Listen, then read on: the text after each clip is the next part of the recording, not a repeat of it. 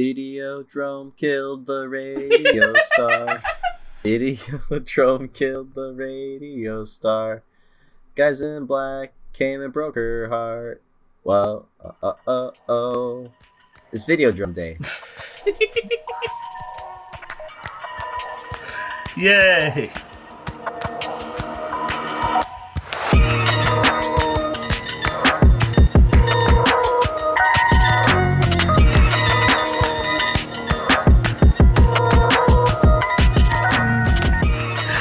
Hello, my name is Aaron. Welcome to another episode of How to Love the Dark, a podcast where I walk my, My wife and one of my good friends down the long, shadowy path to horror cinema obsession as I try to take them from novices of the macabre to bloodbath experts, one film at a time.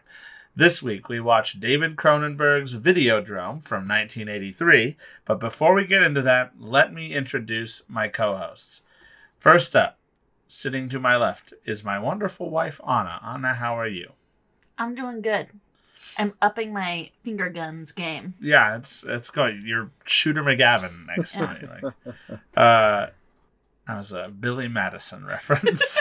um, and also uh, with us for through the magic of the internet from across the city of Seattle is our friend Torin. Torin, how are you? Good. Two, you know, two good movies in a row. Aaron, you spoil us. I'm, I'm feeling punchy. You know, watching good movies got me got me feeling feeling good about this stuff again. I don't know if that's going to be the unanimous feeling. We'll check in after the uh, Oh, after uh, we do we talk about a, a few things. But before we get into it, let's do our content warnings.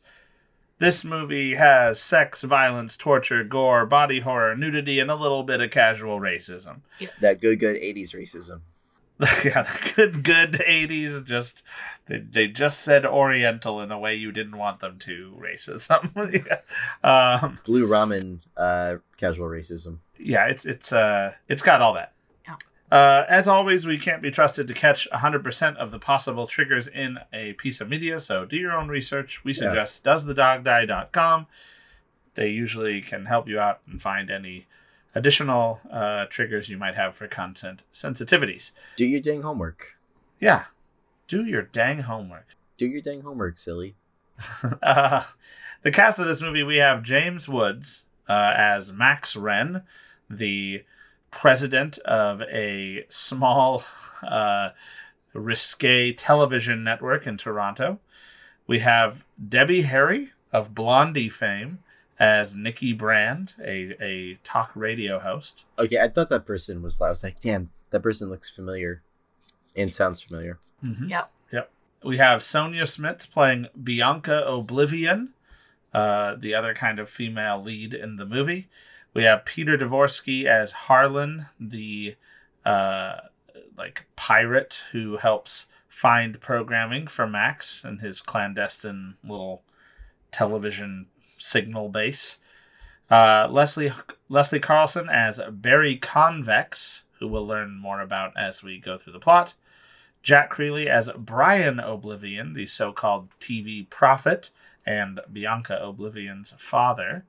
We have Lynn Gorman as Masha, a agent who finds programming for Max, and we have Julie Khaner as Bridey, who is her uh, his assistant, uh, his girl Friday, as she says it at the beginning of the movie. So we will uh, take a quick walkthrough of the plot. I this one's a weird one to walk through the plot because it's it's pretty surreal. Feel free to stop and make comments as we go. Yeah. Oh, you know it. uh, we open up on a television uh, and it plays a video wake up call for our uh, main character, Max Renn. Uh, Max is meeting uh, a Japanese pornographer at a seedy motel at 6:30 in the morning uh, to check out his program Samurai Dreams. He he then shows the pornography to his partners at their TV network, and they remark it's a bit too soft. We don't see much of the pornography, except we see a woman in feudal Japan uh, taking the clothes and masks off of a little geisha doll to reveal that it is a dildo. That part was kind of funny. Yeah. Yeah. yeah, which I was like, oh, okay. That's. I wonder. Also, when the when the guy's like when Max asks to watch like the last episode, and he's like the build-ups in the first two, I thought that was also funny. Yeah. So Max then meets with Harlan, uh, his video pirate friend, and Harlan shows him a clip of what looks just like torture uh, that's happening. Max is kind of enthralled with it, but he can only get 50 seconds or something before the uh, transmission is scrambled again. Uh, Max asks Harlan if he can, you know, work his magic to get more of it. Uh, Harlan says he's in. He's he's into it. He'll do it. See Patron. Max then says like, "Hey, can you can you take down all the signage? It, this is supposed to be like a secret thing." And Harlan responds by taking down a sign and eating a piece of it. hmm Harlan also likes to call Max Patron. I I think Harlan loves Max. Hmm. Okay, And he's like conflicted about it. you you ship Harlan and Max.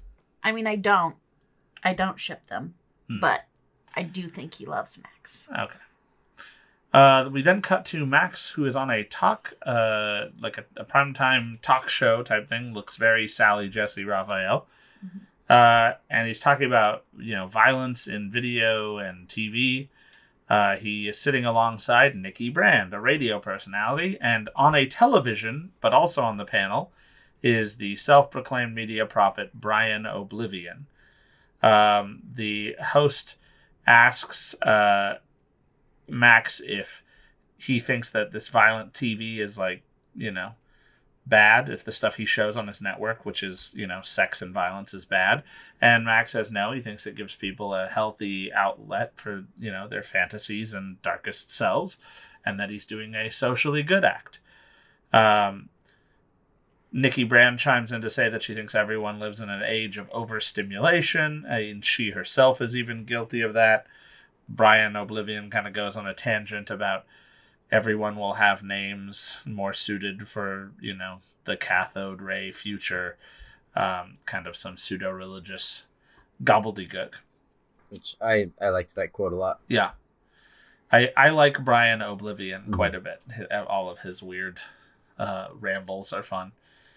Um, Max asks Nikki out on live television, which clearly Yeah. m- makes the host upset. The host of this show is impressively bad at her job. Yeah, she has lost all control of the. She never started with any control. Um, we cut to uh, Max then seeing more of the torture video uh, with Harlan, and he is talking about how brilliant it is because it has low production costs and doesn't bother with any of the like characters or plot. It's just the raw sex and violence.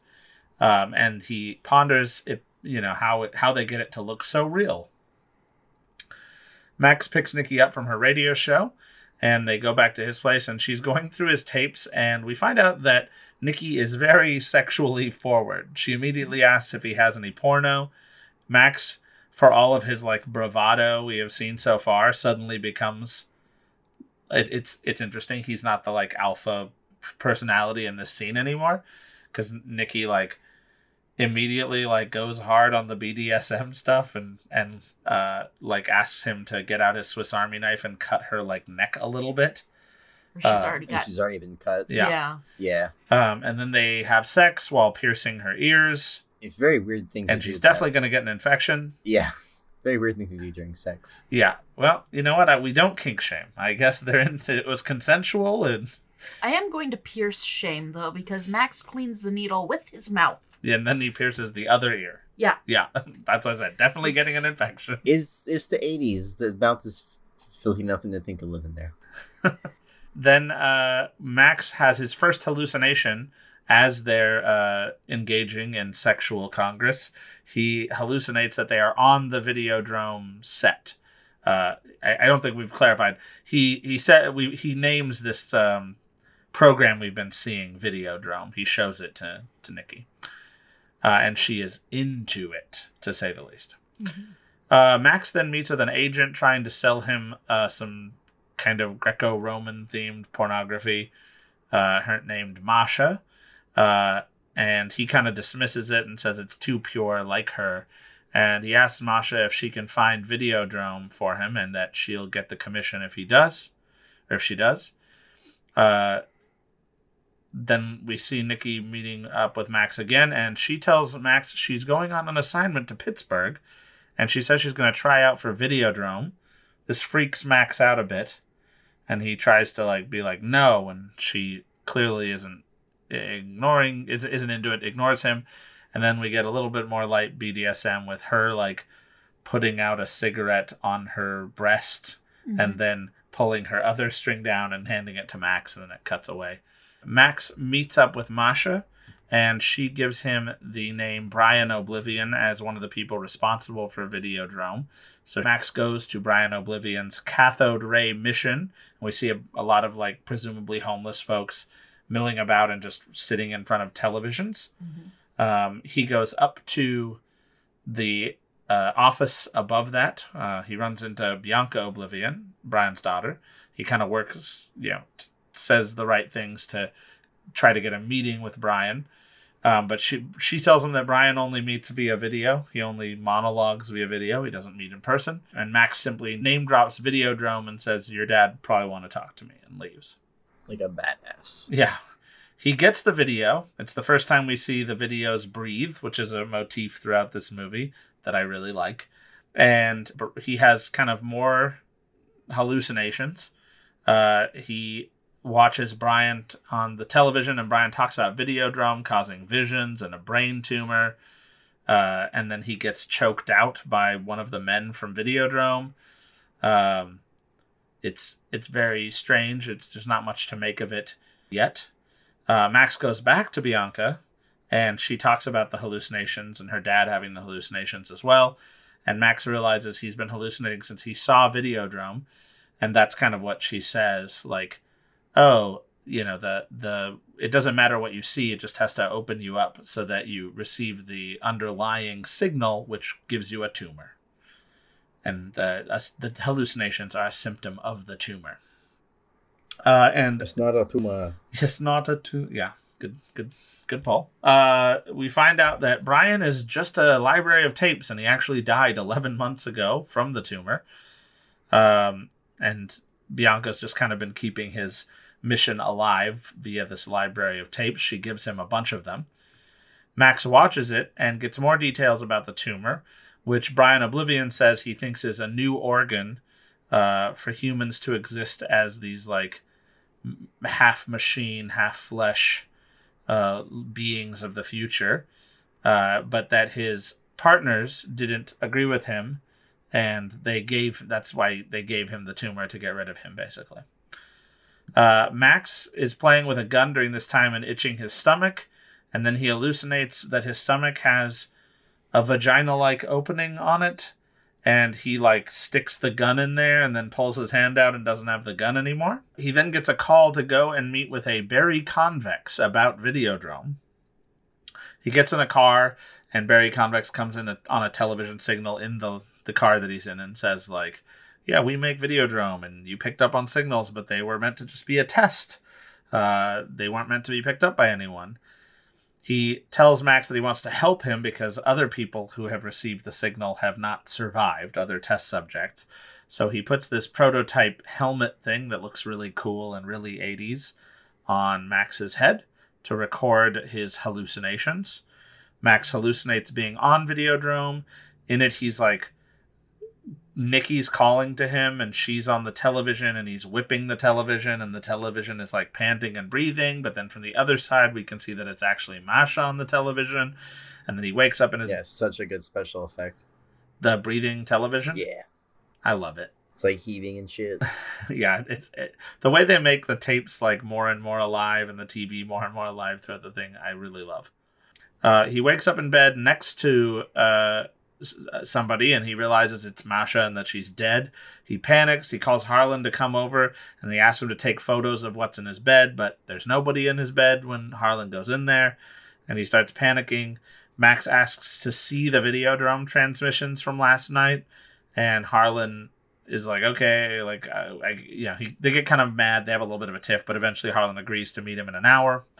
But when he goes in, Harlan reveals that there were never transmissions uh, and that they were video cassettes. And he brings in Barry Convex, and they reveal their plan that North America is growing soft. So they want Channel 83 uh, to broadcast the signal of Videodrome uh, and give tumors to all of the degenerates that would tune into this channel and help purify uh, North America.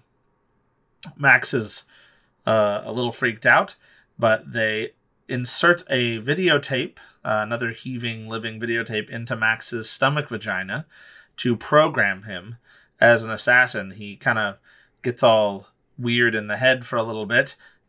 So Max starts to hear Barry's voice, which tells him they want Channel 83 and he needs to murder his partner. He pulls the gun out of his stomach vagina and it like fuses to his hand with these weird little like wires and stuff. Um, and he goes uh, to murder his partners, and he does. He murders both of them, and he's kind of like a robot at this point. He's not very. He has like no emotions. He goes to Bianca, uh, then to kill her. They say that he needs to kill her because she knows too much.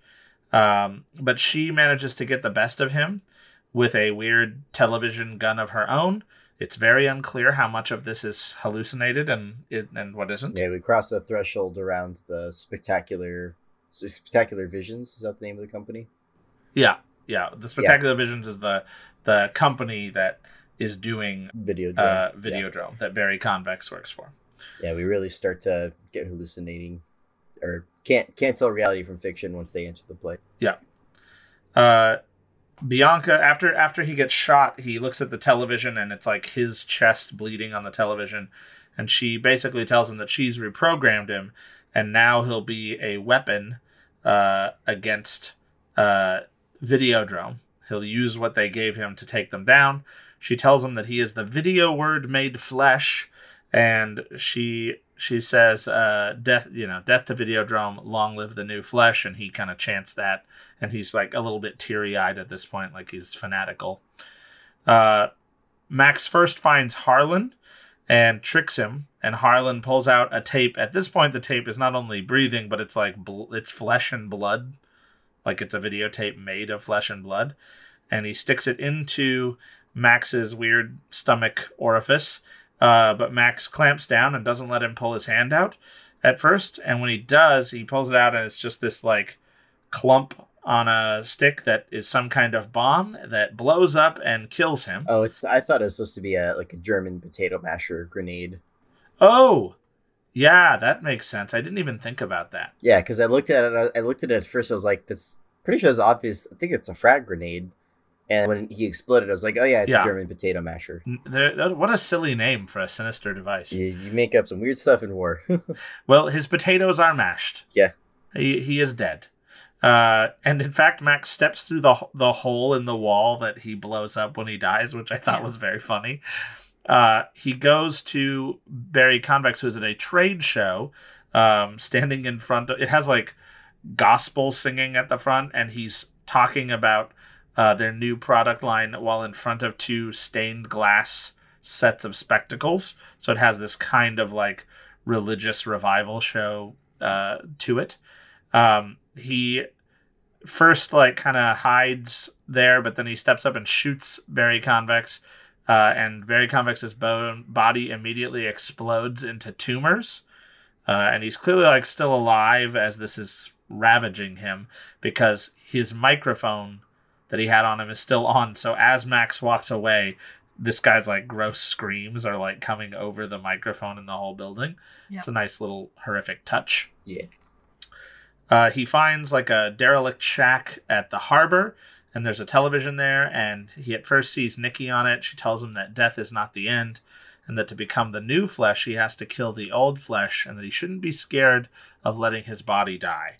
Uh, and then it cuts to himself on the television saying, Long live the new flesh, and shooting himself in the head. At which point the television explodes and a bunch of like innards come out of it. And then uh, he repeats exactly what we just saw on himself, and it cuts to the credits. The end. All right, let's start with Anna. Anna, what are your general feelings on this movie? I don't even know. It I just it wasn't for me. That's okay. I eh, it wasn't for me. Body horror usually gets me, but none of this I don't know. None of this really poked that trigger for me. Mm-hmm. Um I think statement on violence in media and brainwashing of media is um, a little tired now. Mm-hmm. And while there are still things to be said, this movie doesn't touch on them. So it's a bit dated for me. But it's from the 80s, so that's fine. Mm-hmm. I don't know. It's it was a thing I watched. Damn, Okay. Torin, how about you? that was the the coldest neutral uh, opinion of a movie. Um, I liked it. Yeah, um, it was, you know, had enough of the '80s practical effect trappings. Had a pretty good like thriller plot line with kind of the how deep does the Videodrome thing go. Um, I appreciate a good horror movie with like something to say. Um, this one was skirting being a horror movie. I I was hesitant to call it that until maybe like you know half an hour or so in like when when we started getting more of the hallucination based stuff. Um at first i was skeptical if this is if we are gonna have another aaron this isn't a horror movie situation. Um but yeah overall overall i i liked it. I this is the kind of movie that like i think it'd be super fun to take a class or like do a study group with like a watch group and like watch this movie and like talk about it like more so than we do via the podcast um yeah yeah i liked it Uh, yeah, I I really like this movie. Uh, I'm I'm a fan of it. It doesn't like have a firm like this is definitely what happened. This is you know the story isn't as closed and clear by the end as some movies. So I think that is a, a you know if you the listener really like closure in your stories and to understand everything about them when you finish watching them, uh, that this will not be a movie for you. Or if you're tired of movies having to explain everything and leave everything on the table and leave nothing to the imagination, then this movie is for you. Yeah. and I, I like that about it. Um, I'm a big fan of David Cronenberg, and he was a noticeable kind of hole in our uh, list so far. Oh, really? He, he's definitely, if you had to ask horror fans, you know, to list the masters of horror, he would be one of the first five or so names that somebody would list, you know, alongside. I guess The Fly is pretty scary. Yeah, along, alongside like Craven and Carpenter. The Fly is pretty scary. He has a lot of other movies. Uh, the The Brood, Scanners. Um, just he, he he has a lot of body horror stuff. Um, he's also made some very good non horror movies. If you've ever seen A History of Violence, uh, that is also him. Um, that's kind of more of a crime thriller. Uh, I don't know if I would consider Existenz a horror movie or not, but it's pretty good. Anyway, I really like him, um, but I think he's you know not gonna not gonna be for everyone. Um, we watched a couple interviews with him about where this idea for this movie came from, and he brought up that when he was a kid, you know, television didn't run all night; Mm. it would like stop, you know, at, at midnight. And then so he thought of the idea of like, what if a television network was kind of the like after that point broadcasting and it broadcasted really like gnarly stuff. And there was a TV station ran by two gentlemen who I think are named Moses and Rafe, much like Max's partners are, um, in Toronto or in the Toronto area that did this and kind of ran like pornography and anything it could get away with Oh, wow. As like a, a pirate, semi pirate channel in the area. So this was also kind of derived from that. That's cool. Um, The the talking about um uh Cronenberg's inspiration. I think that's really cool that kind of predicted Adult Swim and stuff like that in a way. Hmm. You know, to a much less like severe degree, but or to a much more severe degree via the movie, but you know, stuff like Adult Swim, the late night Comedy Central stuff, um, even the you know, um, you can even look at twenty four hour news cycles and stuff like that. Like, yeah, this this is cool. This kind of predated that. yeah, I I uh, I, I think this movie has some kind of prescient qualities.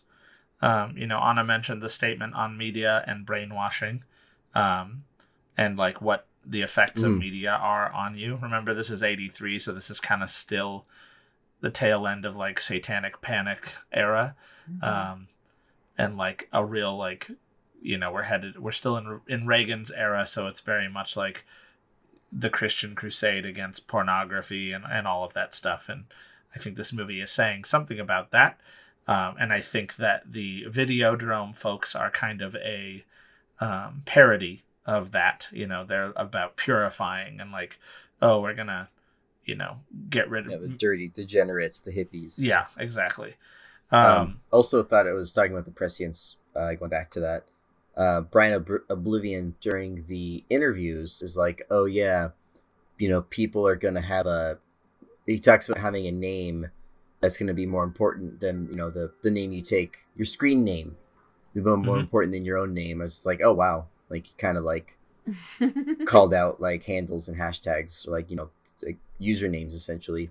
I was like, I, I don't know. When he said that, I was like, oh damn, that's that reminds me immediately of like like handles, yeah, Twitter handles and stuff like that.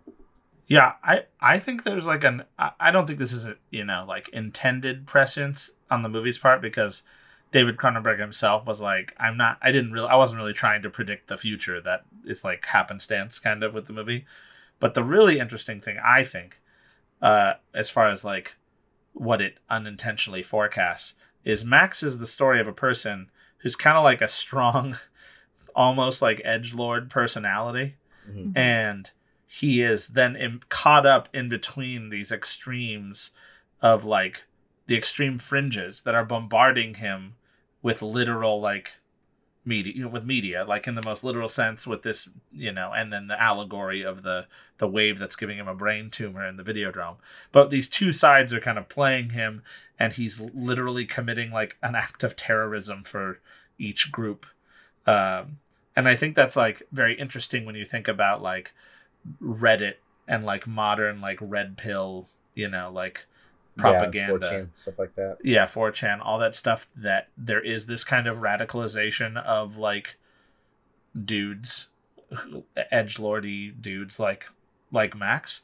Um and again i don't think that's intentionally in the movie because there's no way you would have predicted that in in 1983 so much. But uh it's i think it's super interesting. And i think it's uh it's pretty cool to to like think about this movie from today's perspective in a way Mhm.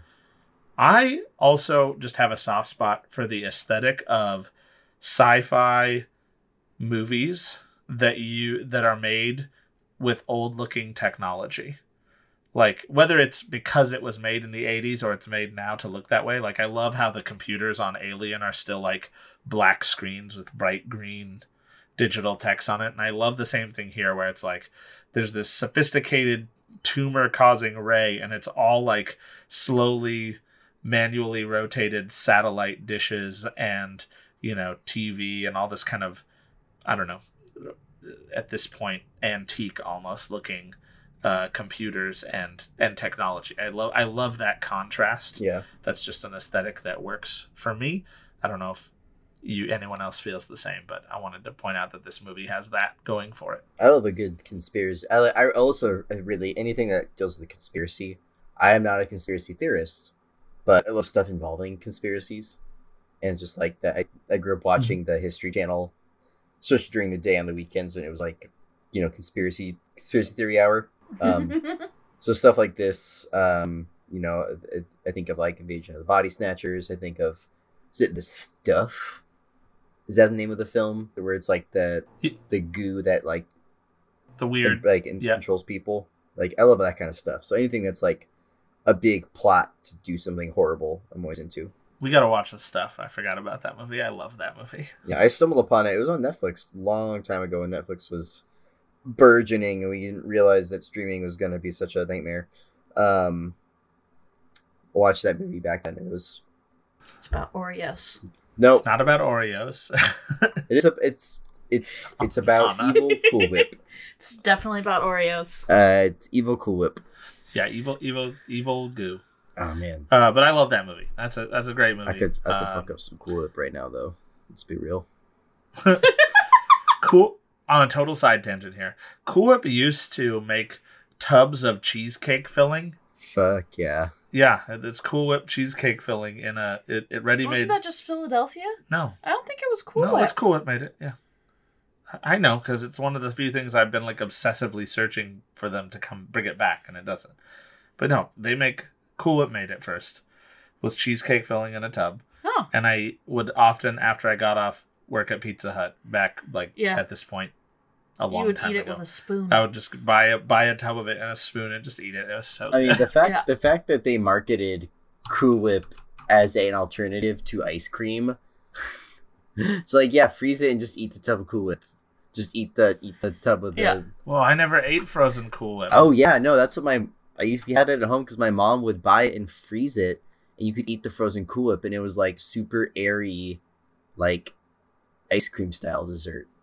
Still horrible for you, but they marketed it as better for you. you Yeah, gotta you gotta there's you gotta order some Cool Whip. there's a lot of like no churn ice cream at home recipes that involve Cool Whip and sweetened condensed milk. And I've never attempted it because that just sounds too sweet even for a sugar addict like me. Yeah. All right. Anyway, off of the subject of Cool Whip, uh, we'll do the stuff at some point. I'll I'll figure out a time to get it in. Um, yeah, I uh, I I just love the religious allegories. Like I love the way the movie ends. I think the effect of Barry Convex exploding into tumors is gruesome and Yeah. awesome. Um, I really loved the the look of it and the look of the puppet of him that has its like face split open and like this mass coming out of it. Yeah, I didn't realize he was supposed to be tumors. I thought he's like a alien monster man. Oh, that's. I mean, it could be. I took it as tumors just because, at that point, like Max had been shot with the t- weird TV gun, and they talked about the ray giving you a tumor. So I thought it was, and she said use what they gave you against them. So I thought he was like basically shooting condensed Videodrome signal. No, you're there's him. no there's no reasoning why they would be like monster people. So I think your your reasoning makes the most sense here. Could be both. Could be both. It's a tumor monster person. um. All right. Does do you, Does anyone have anything else they want to touch on before we do some science? Um, trying to think. No, no. I've, I said my piece. This movie is it's a weird one. Um, it's definitely one that you should watch multiple times if you're gonna if you're gonna watch it. Hear that, Anna? Multiple times. We'll have Eh, to I'm watch not going to do that. All right. Uh, the first bit of science we do is our patented scarometer. This is a uh, device that measures the journey of Torin and Anna uh, into horror fandom in a convenient and digestible percentage. Should the percentage get down to 0%, that means they want off the show and to stop uh, being shown the sites that I'm showing them. Uh, if they should get to 100%, it means they come to this side of the desk and take over, and we have to find them a new horror Padawan to uh, to educate. Uh, when last we checked, Anna, you were at 33%. Hmm Where are you at after Videodrome? 25. Damn. 25. Cost you 8 percentage points. Dang, okay. That's fair. It's okay. Yo, was cold as ice. No need to sacrifice your score. yeah. um, Torin, hmm you were at 30%. Where are you going Uh, after you know- seeing this movie? I, I like a good number palindrome. Put me up three. I'm taking Anna's old number. Slap that 33 in the back of my jersey, coach. All right, thirty-three percent. Um, the other bit of uh, movie science we do is we rank all the movies we see in an ongoing list. Oh. Hey, Anna. Hey, Anna. Yeah, you guys are just going to outvote me on this one. Is this movie better than Motel Hell? Uh huh. Oh. Well, I know where we start the count. I think that's bananas. Uh, uh, if you uh, want to see our current rankings, they are uh, available on Letterboxd. We'll give you the link when we do all our socials at the end. But if you search for "How to Love the Dark" on Letterboxd, they'll come up. Um, all right. Uh, so you want to start there? You want to start at Motel Hell? Um, Is this movie better or worse than Motel Hell? yeah, I think. Ooh, man. I think this movie has more to say than Motel Hell. That's why I would I like both of them, but I would I would move it up because I think it has more to say. Yeah, and no, I put myself. I've I have put myself in a predicament of my own. Uh, devising. Let's see. Do I like this movie better than Motel Hell? You're in a prison of emotions. Trapped in a glass case of emotions. Milk was a bad choice. um, you know, fuck. Is this? Mm. uh, you know, I this movie is not better than Motel Hell because Motel Hell has a scary pigman scene. Okay. Actually, All right. I will be outvoted here. no, no, it's Oh? Oh. I like a good conspiracy theory movie. This movie is better than Motel Hell. Okay. All right. Next up is Deep Red, a movie neither of you liked. So is this movie better than Deep Red? Yeah. No. No. Okay. Uh, yes, I would watch this over Deep Red. Ah, see now, now I'm. See, I was I, I was hung up on my own feelings with Motel Hell. That's why the first one was so hard. Yeah, and now I'm torn. No, I'm torn. uh, because I like both of these. I like Deep Red a lot, and I like this movie a lot. Hmm. Yeah. Do you like Blondie or Goblin more? Uh, well, there's no Blondie on the soundtrack here. We do get. There's no doubt that Deep Red has the better s- score, the better soundtrack than this movie. But Man, can you imagine if Blondie did a song for this movie? That'd be so sick. it would I be probably sick. like it more. Yeah. Uh, I'm gonna say that I think this is better than Deep Red, but just narrowly so. Just narrowly better than Deep Red. So I will put it above Deep Red. It next runs up against The Bride of Frankenstein, which I'm going to guess Anna is going to say it's not as good as The Bride of Frankenstein. Correct. And Torin is going to say that it is better than The Bride of Frankenstein. Correct. So I am the tiebreaker again. Uh Bride's so much more important. But this movie has a lot going for it too. All right, I'm gonna say better than Bride. I'm gonna say better than Bride. We come up against Psycho Goreman. Hmm. Not as good as Psycho Goreman. You didn't really love Psycho Goreman either. It's not as good as Psycho Goreman. Torin. Um, this is better than Psycho Goreman. Uh, I also think it's better than Psycho Goreman. Uh, Son of Frankenstein, arguably the best of the series. Can I save you a couple steps? Uh, oh, well, here, here's what I'm gonna say: Okay. is if if it's again if it's again you and Anna, if Anna thinks it's worse than Son of Frankenstein and you think it's better than Son of Frankenstein, this is where I will stop its momentum because I think Son of Frankenstein is better than Videodrome. Ah. So I think this is probably where it lives, unless somebody Because can. I was gonna rank it 19. I was gonna say it's not better than Hellraiser 3. Wow, Hellraiser three is so high on this list. uh, I love our, Fuck yeah, it is. I, I love how different this group list is from what my own list would be. Uh, but yeah, I, I can't. I, I think the best Frankenstein movie is better than it. So I would I would put it here, uh, underneath Son of Frankenstein, at the new number twenty one on the list. Uh, Videodrome by David Cronenberg. Uh, it's still in the top half uh, of the list. So still a respectable showing. But ultimately, how high can it really go if one of us really doesn't like it? Which Anna really did not care for this movie very much. Yeah, it was fine. It was fine. It cost you eight points. You're just being polite because you don't want horror fans to be jerks to you. No, it was fine. It's Okay. it's it's in the middle. It's our it's our not the it's our 21st movie and we have 42 on here. Yep. All right, next week, uh, another uh, suspicious absence from our list is John Carpenter. Uh, John Carpenter, obviously, Yes, ha- yes, yes, yes, yes. he has a lot of movies. Oh, it's not the thing. no, we're not doing the thing because the thing has two other movies that need to go with it. We're watching Okay. singles right now. Uh, so, John, yeah, we're watching uh, John Carpenter's "In the Mouth of Madness" from 1994, starring Sam Neill. I think Torin that you will still like this movie. I like it quite a bit. Uh, it's kind of Well, I'm not gonna like it on principle. Okay. It's kind of a Lovecraftian tinged John Carpenter movie. Um anyway, uh yeah, the mouth do- the mouth tins of madness. The mouth tins of madness. Wow. Uh, John Carpenter is is obviously one of the masters of horror, and the fact that we haven't had him, we've had, we've done forty two movies before putting him on the list is shameful. So we will fix that. Um, but I didn't want to do the Thing or Halloween, which are obviously his biggest movies, horror movies, because they have whole franchises attached to them. Uh, and I didn't want to do the Fog because Anna and I watched the Fog kind of recently. So I thought this would be a fun one to do.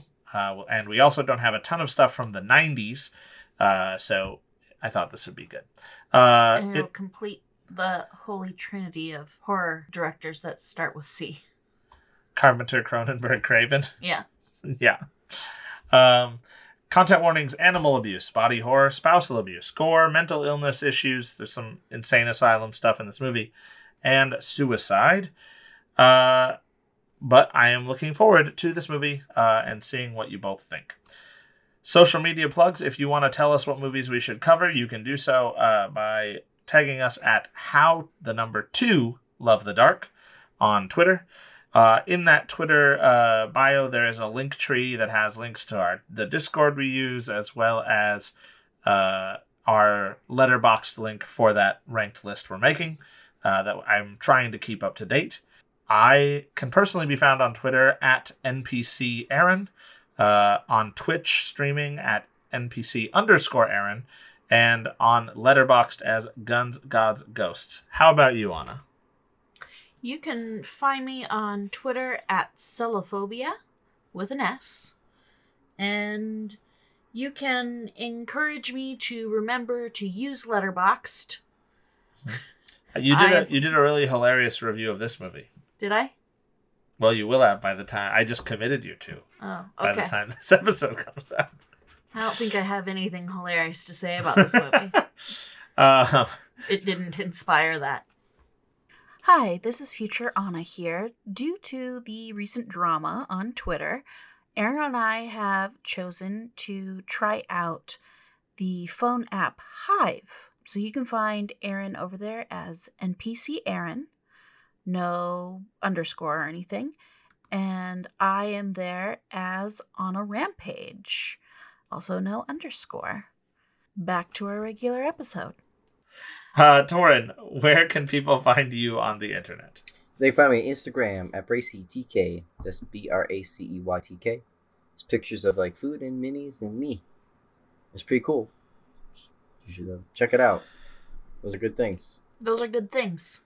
We want to give a special thanks to Dion Dusk for our excellent theme music and to our friend Susie, who you can find on Instagram at S-U-Z-I underscore draws. Uh, she did our logo and uh, it's really great. And you should uh, purchase her art, uh, pay her to draw. Uh, yeah.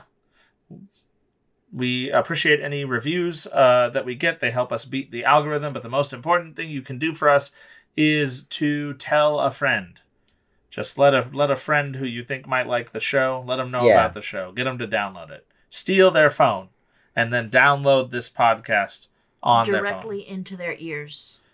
Yeah. Kid, steal them. yes. Kidnap people for How to Love the Dark. This is Torin Bracey giving you my tacit approval to kidnap people And force them to and listen. make them listen to this podcast. Okay. Yes.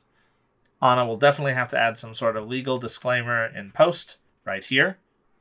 Hey, this is future legal Anna. Uh, don't do that.